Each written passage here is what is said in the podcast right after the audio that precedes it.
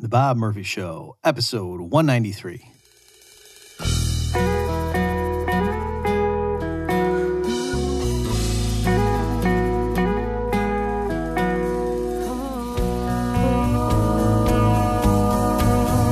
There's a tidal wave coming. What you gonna do? Get ready for another episode of The Bob Murphy Show, the podcast promoting free markets, free minds, and grateful souls. It's your source for commentary and interviews conducted by a Christian and economist. Now, here's your host, Bob Murphy.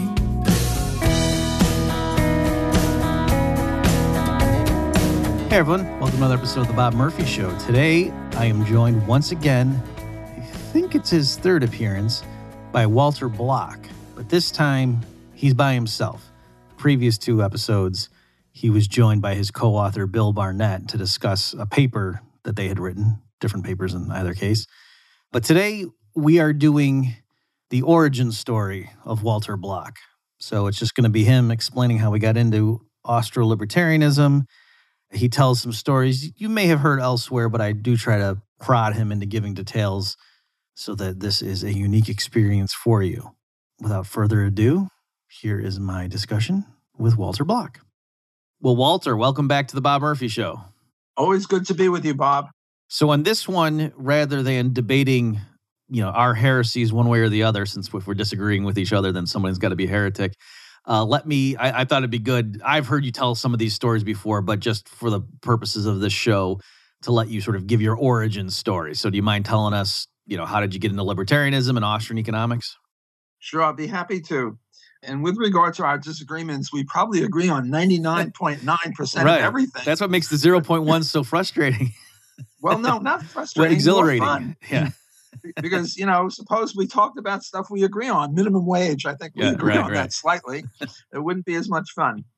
Okay, well, I started out as a Jew in Brooklyn. hmm and I was born in 1941. So I was, you know, a teenager in the 50s, and uh, everyone around me was a pinko commie type. And as Murray uh, used to say, the big question was, uh, do you carry a, a communist card, or are you just a fellow traveler? hmm And my family was sort of split. Uh, one of my aunts was an actual commie. The other people were sort of, you know, lefties. And um, I was like that. Um, I was mainly interested in girls and sports and uh, politics. You know, sort of. Uh, everyone else is a pinko, so why shouldn't I be? I, I went to high school with Bernie Sanders, and we were on the track team together, and uh, had roughly the same views as him. hmm Uh, he was very political then. I was, uh, as I say, girls in sports. But um, Can, can I ask at that time, like, would it have surprised you to learn he was going to be a senator, or is that like, oh yeah, that's totally what that guy's going to do? well, you know, he was like uh, captain of the track team. hmm and not just because he was one of the best runners he was also very um i don't know he had a lot of presence hmm and um and he was i think he didn't win uh being president of the the whole school but he was very active he was giving money to uh, Korean orphans, and he was very politically active. Mhm. So, if I thought about it, it wouldn't have shocked me. hmm Uh, he, he had a lot of um, presence, as I say, and um, uh, I, the the funny story I tell about him is uh, Bernie Sanders doesn't run away from anything. Doesn't run away from socialism. he doesn't run away from not only allowing um, uh, convicts, uh, ex-convicts to vote, but even convicts to vote. But there's one person from whom he ran away, and that was me, because he was one of the best runners in the whole city, and I was a mediocre runner, and we ran in the same distances, anywhere from a half mile up. So we'd start off at the same starting line, and all of a sudden he'd run away from me. so um, then we overlapped four years at Madison High School, and we we were really not really bosom buddies, but we lived in the same quadrant away from high school. Mhm. So we'd walk to school sometimes, or walk back from school, and, and we go to track meets together, and we were sort of buddies. And then we overlapped for one year at Brooklyn College, and uh, then he went off to Chicago, and I stayed at Brooklyn College. And I uh, was sort of a pinko. And then Ayn Rand came to speak at uh, Brooklyn College. And I came to boo in his heart because she favored free enterprise. And, you know, everyone knows that free enterprise is uh, fascism and, Mhm. and creates poverty and it's unfair and it's racist and, you know, all that stuff.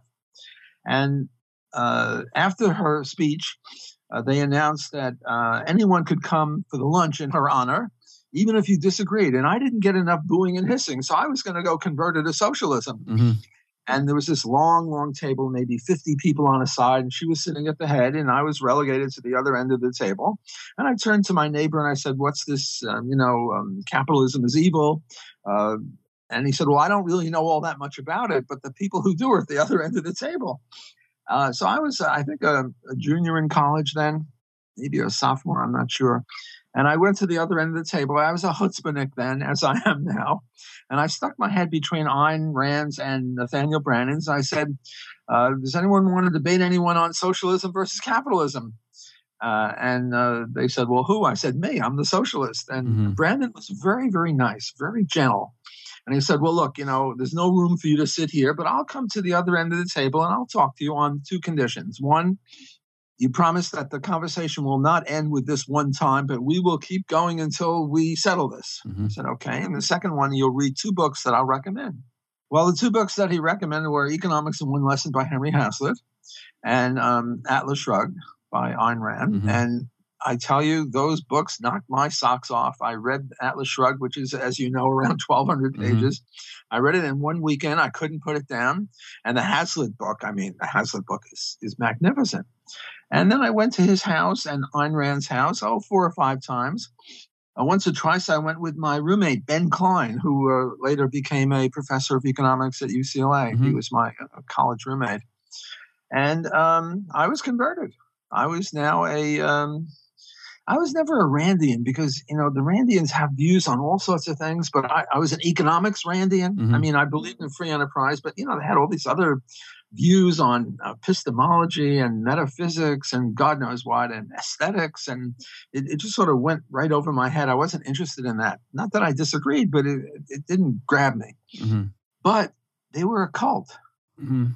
You know, I go to the NBI lectures, and and if you That's ask Nathaniel Ayn Rand- Branden Institute. Nathaniel Branden Institute. Mhm. If you um, ask uh, Ayn Rand or Branden a question like, you know, on page 433 of Atlas Shrugged, you said this. Could you please elaborate on that? Or, you know, where'd you get the idea? And she would answer the question. That would be fine.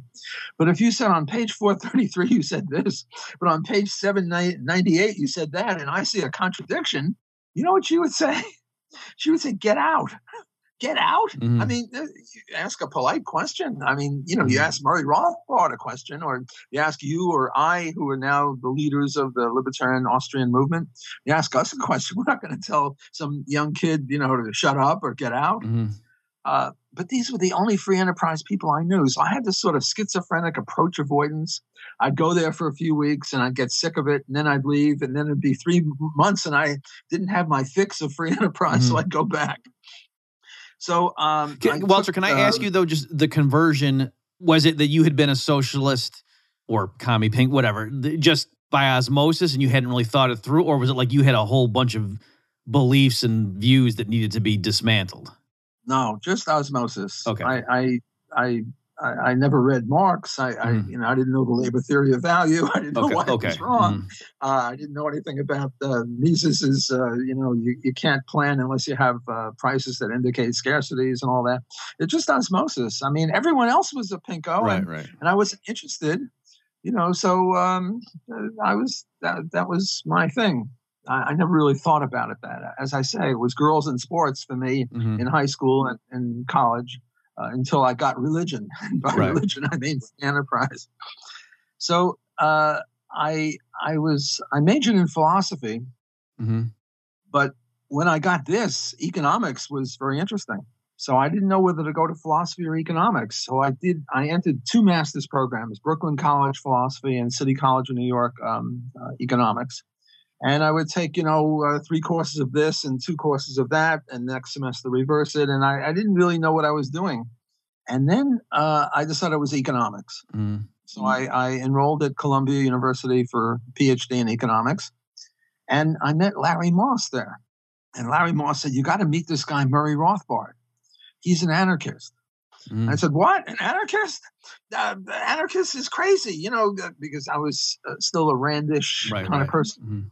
Um, anarchy is crazy. You, need government. I mean, if you didn't have government, we'd have chaos. We'd have anarchy. and um, so I refused to meet Murray, genius here. Mhm. I mean, that, I got to get a prize for that to, to refuse to meet Murray Rothbard. so anyway, um, one time Larry and his roommate Jerry Woloz ganged up on me. They met me on the street and said, "You must meet Murray Rothbard. You must meet Murray Rothbard." I said, "Okay, finally, I'll meet Murray Rothbard." And that was my God. That, that was wow. Did that blow me away? Uh, Murray converted me out of anarchism in about ten minutes using. He was very sneaky. He used Henry Hazlitt on me. Mm-hmm. He said, "Well, look, you uh, believe that we shouldn't have the post office run by government, right? Yeah, yeah, because of you know if they don't do a good job, they stick with us and they can never go broke. Well, why can't that apply to police? Why can't that apply to armies, uh, courts, whatever?" And you know, in about ten minutes, I, I had this sort of light bulb over my head, Mm-hmm. and then um, then I started reading Man, Economy, and State, and um, I I mean. I mean, that's when I was born. You know, they say Christians are what are they reborn? What's the word? Born Uh, again. born again. That's it. Mhm. I was born again. I mean, you know, this was this was me. By the way, I have a criticism of Murray Rothbard. He stole a lot of my ideas. Mhm. It's true he published them 30 years before I ever heard of them, but we don't have to worry about that. I, I started thinking originally, and, and I thought along Rothbardian lines, and then I'd read what Murray wrote in, in Man, Economy and State or any of his other books. Um, and um, my big another big criticism of Murray Rothbard was stomach cramps.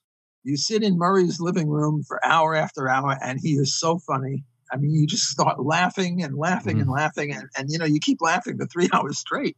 You get stomach cramps.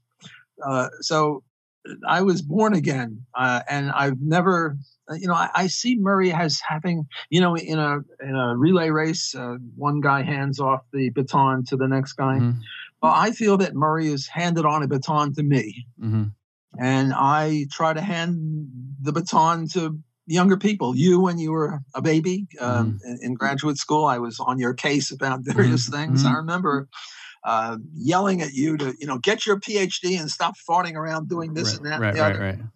And you know, so I'm, I'm I regard myself as the Jewish mother of the movement now. You know, hmm eat your vegetables or eat your gefilte fish. And I, I try to pass on what Murray gave to me to younger people. So on that note, like he actually was would give you like career guidance, or you just mean just his intellectualism and willingness to debate? intellectualism yeah uh, not so much career advice um, uh, but um, a little a little career advice but you know just he was an inspiration i mean he Mhm. was sort of like uh, mozart and bach rolled up in into one and, Mm. and mozart and bach are my favorite composers and i just can't say enough about murray he, he was uh, just murray the magnificent It's funny because you know, as you know, he has some critics, and it just the What? the the uh, yeah, I know. I'm glad you're sitting down for that one. But just the disparity, you know what I mean? Like people like it's not just oh I think he's wrong. It's like this guy is a monster, and, and yet when you hear people who knew him and you know they were like that, that's like the number one thing is like oh he was so funny, like he's always cracking jokes. Oh, he, he was, uh, I mean, he had a lot of enemies, but, you know, people would break with him hmm because he disagreed with them on something. I disagree with Murray on four or five things that are important things, and he never came within a million years of breaking with me. Hmm It's rather his followers, his lieutenants, uh, would break with him because they disagreed with him. Murray didn't break with anyone. Murray was a sweetie pie. I mean, he would call other people a sweetie pie, but he was a sweetie pie. hmm He was uh, kind and gentle and, and lovely. Now it's true, you know, uh, he would disagree with uh, Bill Buckley or um, I don't know um, uh, Karl Marx, and and he wasn't very gentle with those guys. But in person, hmm uh, I, I never saw him lose his temper. Uh, he he was just a total sweetie pie. Now in his writing, he was critical of um, of people. hmm I remember one time when he first disagreed with Mises, his Mhm. mentor, he was sort of, I wouldn't say scared, but uh, uncomfortable. hmm And yet he felt he had to. I mean, you know, uh, he disagreed with Mises on monopoly theory, for example. Uh, uh, Mises thought that there could be such a thing as a monopoly on the free market, and Murray said no. Uh, but it was he was sort of tentative, not tentatively, not tentative um, um, intellectually, but the, the idea that he would be saying something against Mises hmm uh, was uh, uh, was difficult for him, and I feel the same way. I mean, whenever you disagree with Murray, y- y- you know, I mean, Murray's a genius. hmm Uh, does, doesn't mean he's right on everything. And, you know, I've disagreed with him and, and probably I'm wrong on everything. I've disagreed with him, but until I see, you know, why I'm wrong, I'm, I'm going to keep disagreeing with Murray. But, but he was very gentle. Mm-hmm. He, you know, uh, on voluntary slavery, I must have bugged the crap out of him 15 times about voluntary slavery. And, you know, he, he was, you know, he disagreed and uh, he would say, you know, let's talk about something else or, uh, because we've you know we've done this over and over and over again. I was very intense. Mm-hmm. Still am a bit. Folks, let's take a break from the discussion to remember that Nobel laureate economist who has a column with the New York Times. That's right, it's our good friend Paul Krugman. Believe it or not, Krugman has not reformed his ways. Arguably, he's become worse since Tom Woods and I discontinued our famous podcast, Critiquing Krugman, first weekly and then bi weekly. But you know what? You can still recapture some of that zeal for truth and skewering that you came to love when you listen to the podcast if you go get the book, Contra Krugman. And to be clear, it's not a transcript of those episodes. These are columns that I wrote over many years critiquing Krugman, and there's a whole list of different subject areas. It's not just Keynesian economics, it's also climate change, all sorts of stuff was in this book. In fact, when I read the initial manuscript, you know, looking for typos and stuff like that, when I was done, I, I just thought, you know, should we just hang up the show here because what more needs to be said? I almost felt bad for him. It was it was pretty brutal, and uh, at this point, we have stopped the show. So maybe it was prophetic. To get your hands on this book, go to ContraKrugmanBook.com. I think you're going to like it. So can you just tell us a little bit? I, you know, I've heard stories about, oh, you end up playing like Risk till four o'clock in the morning, that kind of thing.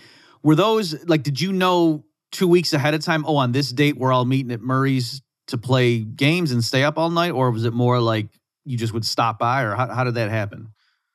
Uh, we pretty much met almost every night. Uh, you know, Murray was sort of the person that your parents warn you against. Right, right. I mean, he would drink alcohol and, uh, uh and uh, stay up late. I mean, Murray went to bed at five in the morning, six in the morning, four in the morning, mm-hmm. get up at two or three in the afternoon.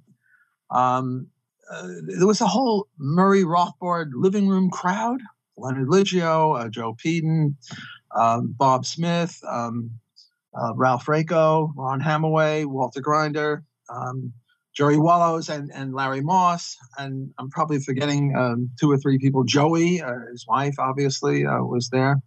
Uh, we would just sort of gather. Um, I, I, forget. I don't think we just walked in. Mm-hmm. I, I, there was an invitation. Um, you know, let's get together Thursday night or Saturday night or whatever.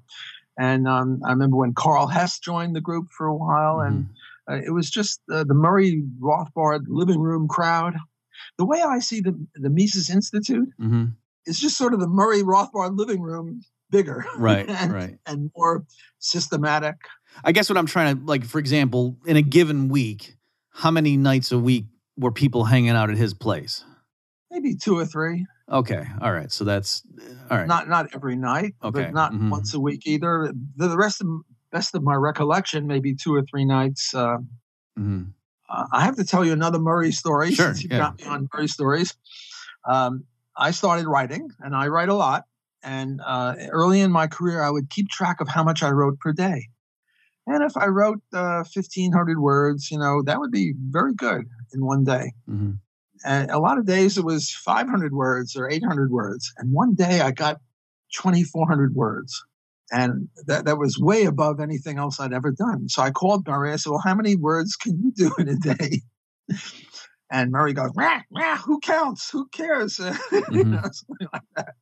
And I, I kept pushing, and he finally, you know what he said? 800 words an hour. now, 800 words an hour, that means, oh, and, and it took me that whole, to do 2400 words it took me i got up early in the morning i stayed you know nine in the morning and then uh, two at uh, uh, two in the morning the next day and that was 2400 words so in in my uh, 13 or 14 hour day mm-hmm. was roughly equal to his three hours right right and you know i'm not comparing quality i'm just right. comparing quantity I, I mean, he, he now look. A good typist could do more than 800 words. A good typist can do 100 words a minute, mm-hmm. something like that. But you know, Murray would type and and he would put an X, uh, you know, XXX something. This was before computers, obviously, uh, on a typewriter, and he would. That was his first draft, and that would go in, and that was it. Whereas, you know, with less immortals like you and I, if I can put you in that position, you got to keep revising because Mhm. this is no good, and you got to change that. And but Murray just tossed it out there. He he was really something. Do you think he like did he write it in his head and then just sit down to bang it out? What was the paper was kind of already in his head, or do you know about how what his process was? I'm not sure about that, but I remember another story when um, Joey was saying, "Well, you know, you have to uh, uh, tomorrow you do with this paper," and Murray said, "What?" And, and Murray ran into his living. Uh, you know, we were in the living room. And Murray ran off to his office, and and you know, for an hour he was clacking away, and and he came back with um, with a paper. So I imagine it, it it sort of just. You know, some people ask me, well, suppose you were on a desert island and um, and and you had paper and pencil, or you had a computer, or you had a typewriter, but nobody would ever see what you're writing. Would you write anyway? And I would, because I got to get it out of me. I Mhm. want to see it on paper. I think I think I emulate Murray in that way. That that it was in him, and it, it just had to get out of him. Right, right. Um, oh, speaking of that, uh, Murray and I are very similar in many ways. We're both Jewish, non-believers. Uh, we both got PhDs from Columbia. We both married Christian girls who were taller than us. hmm What else? I'm sure there are other things. We're both Austro-libertarians. hmm Uh, there. Uh, oh, uh, and I have one thing I have to brag about to you. I don't know how many people can say this. I think maybe Hans Hoppe can say this also. But I once took Murray's class. That is substituted for him at Brooklyn Polytech. Oh, okay. hmm he uh, couldn't make his class and he asked me to take his class for him and i don't think there are too many people that have ever done that and um, oh and i've got one thing over murray i have the murray rothbard medal of freedom murray doesn't ha. That's good. Okay, so uh, it, so it, at that point, like, so by the, I guess you meet him, met him, and so then that's when you you the when you were telling the autobiographical part, you were at a master's, you were in two different master's program, one philosophy and one econ. So then you just decided, okay, now I'm going to get my PhD in econ.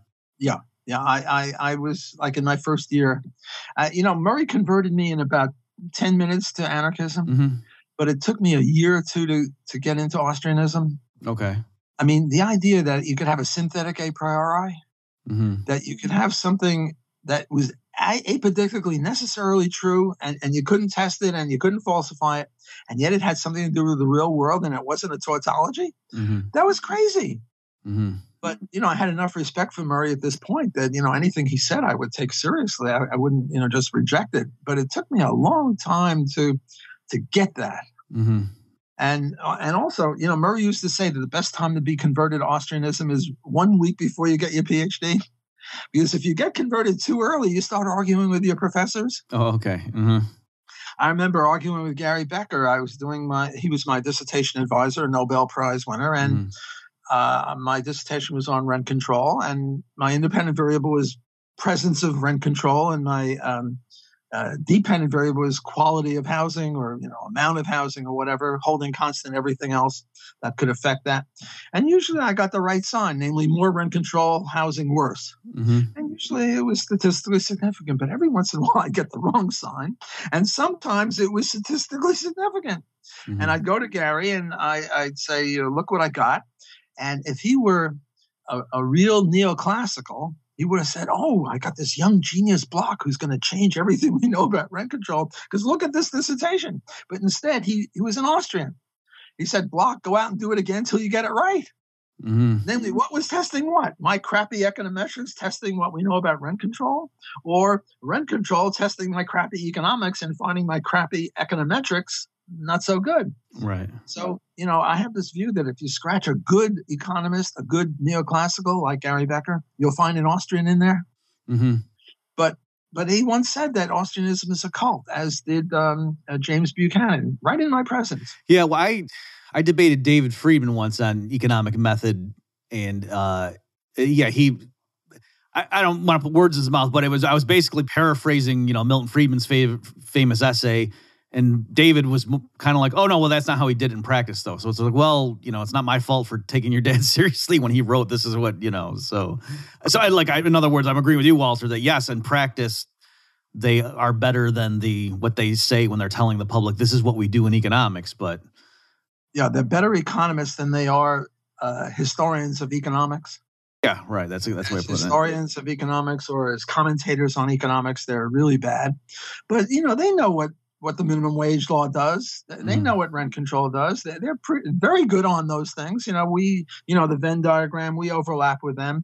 Uh, they're free trade, uh, favor free trade. Milton Friedman uh, favored a unilateral declaration of free trade with everybody. Mm-hmm. You don't get that based on econometric uh, analyses.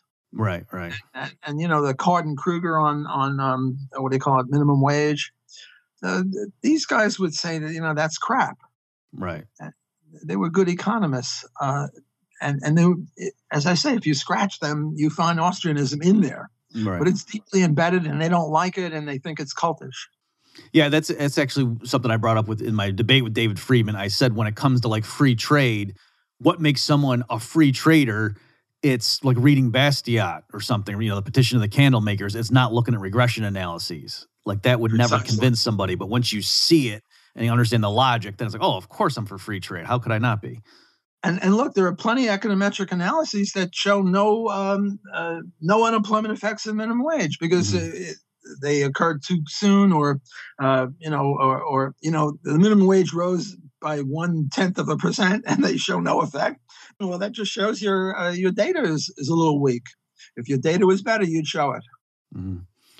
Um, so what what do you think? I know we're running out of time here. Uh, what what's your view as uh, what the up and coming Austrians or Austro libertarians, I guess, you know, areas that you think, oh wow, we should have more people doing that. And I know you're not centrally planning the movement, but in terms of areas that you think, oh wow, it'd be great if we had more people looking at these issues. Well, you know, Austrianism is supposed to be about capital theory mm-hmm. and interest rates and the business cycle. And we don't do as much of that. I mean, we, are sort of all over the lot. Uh, but, you know, as you say, I'm not a central planner, and everyone mm-hmm. should, you know, uh, Bill Barnett and I co author a lot of articles together. Mm-hmm. And one time we had three or four articles uh, halfway through or three quarters of the way through. And he said, well, What should I work on now? And my answer was, Whatever is the most fun. Mm-hmm we should have fun uh, promoting liberty and promoting good economics. So uh, everyone should write on what is the most fun for them at the time. And uh, if it's, um, um, I don't know, transactions cost, or if it's business cycle, or if it's free trade, or whatever, um, uh, who cares? Uh, whatever it is. Uh, you know, when I started out in this, there were no journals that would publish Austrian economics. Mm-hmm.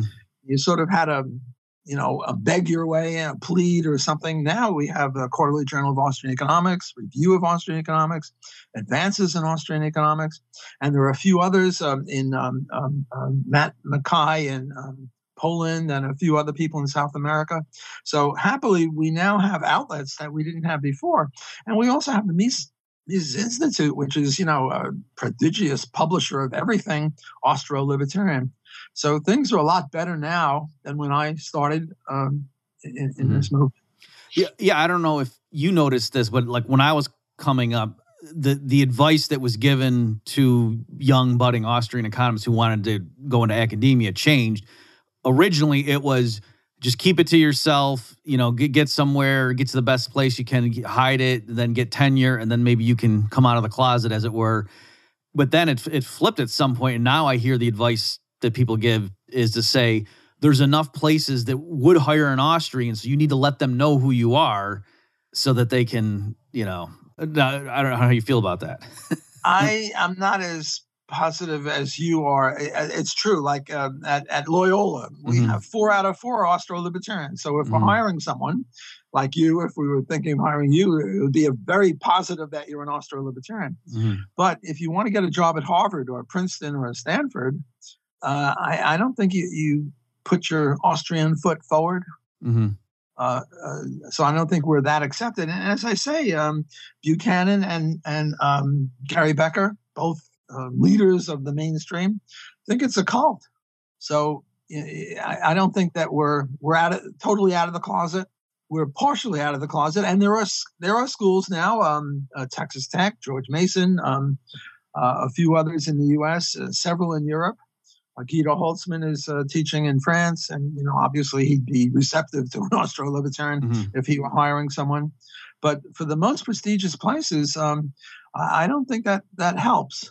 Well, well that- just to clarify those, but I think the, the counter response would be whether you camouflage your roster or not, you're probably not going to get hired at Harvard. Like it's very hard to get hired as an economist at Harvard. So just saying in general, if you're a young grad, like tell the world who you are because you're more likely to get a job at one of these, you know, not top five universities.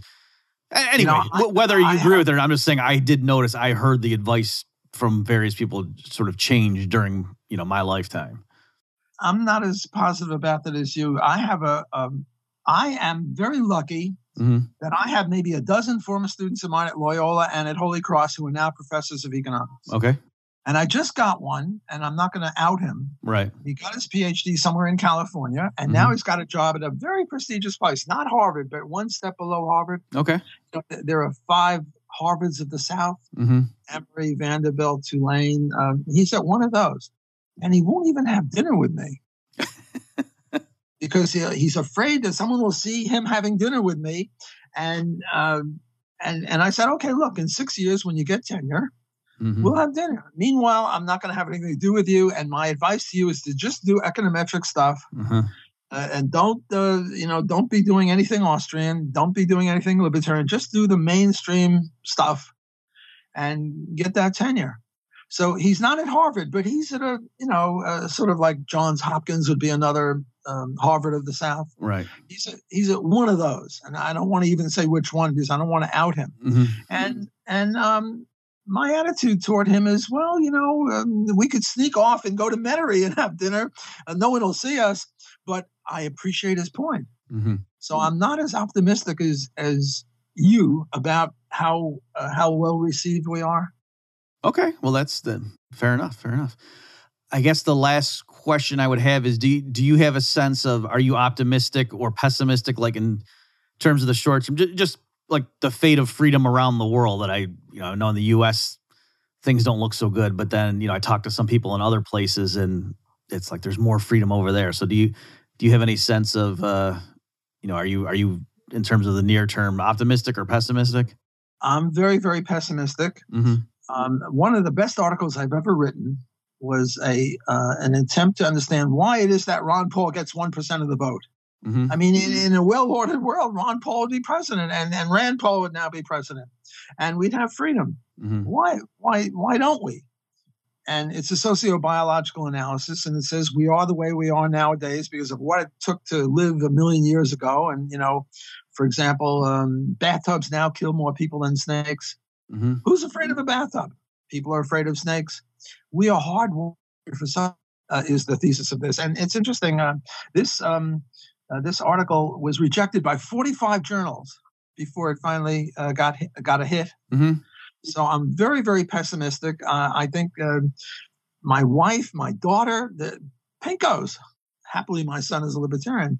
Uh, my sister, uh, Pinkos. Uh, Pinkos are all around us and and they're very bright. My daughter is very bright. She's a professor of neuroscience at uh, Indiana University. A Mhm. Very bright father bragging about his daughter, but total pinko. Where does that come from? They're hardwired.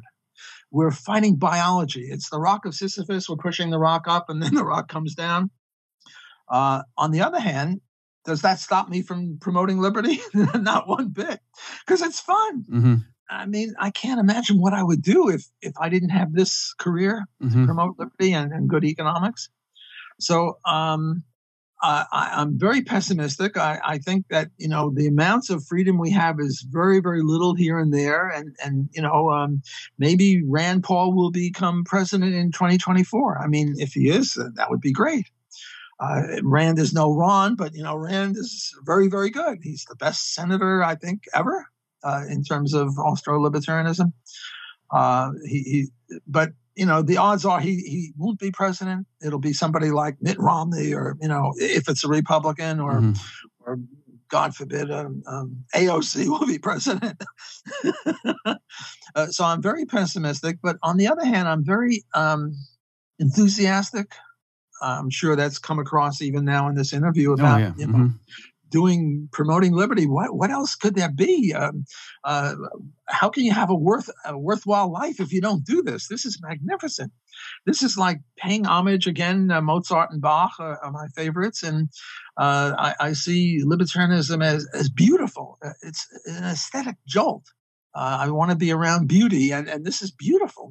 I mean, uh, my, my friend Bill Barnett, uh, a very religious guy, we sometimes talk, and he says, "What will heaven be like? Heaven will be like you'll know everything, infinite Mhm. knowledge. Mhm. So you're trying to make your life here as heavenly as possible. Well, learn stuff, and right. that way you'll be more heavenly. Well, uh, I would just add learn Austro-libertarian stuff, and and you'll have heaven on earth. So I'm trying to have a little heaven on earth by promoting liberty, and and I can't think of anything that's one tenth as much fun.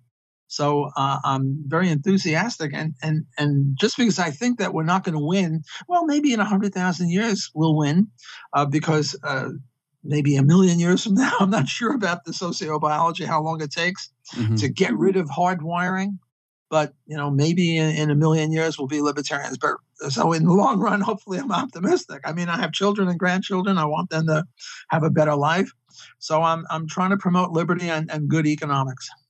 Okay, well, on that sort of optimistic long run take, we will end it. So, folks, go to bobmurphyshow.com slash 193. I'll have some links here to the things Walter touched on. Walter, thanks again for your time. It's an honor to be with you, Bob. Always. You've just experienced another episode of The Bob Murphy Show, the podcast promoting free markets, free minds, and grateful souls. For more information and to subscribe to this podcast, visit bobmurphyshow.com.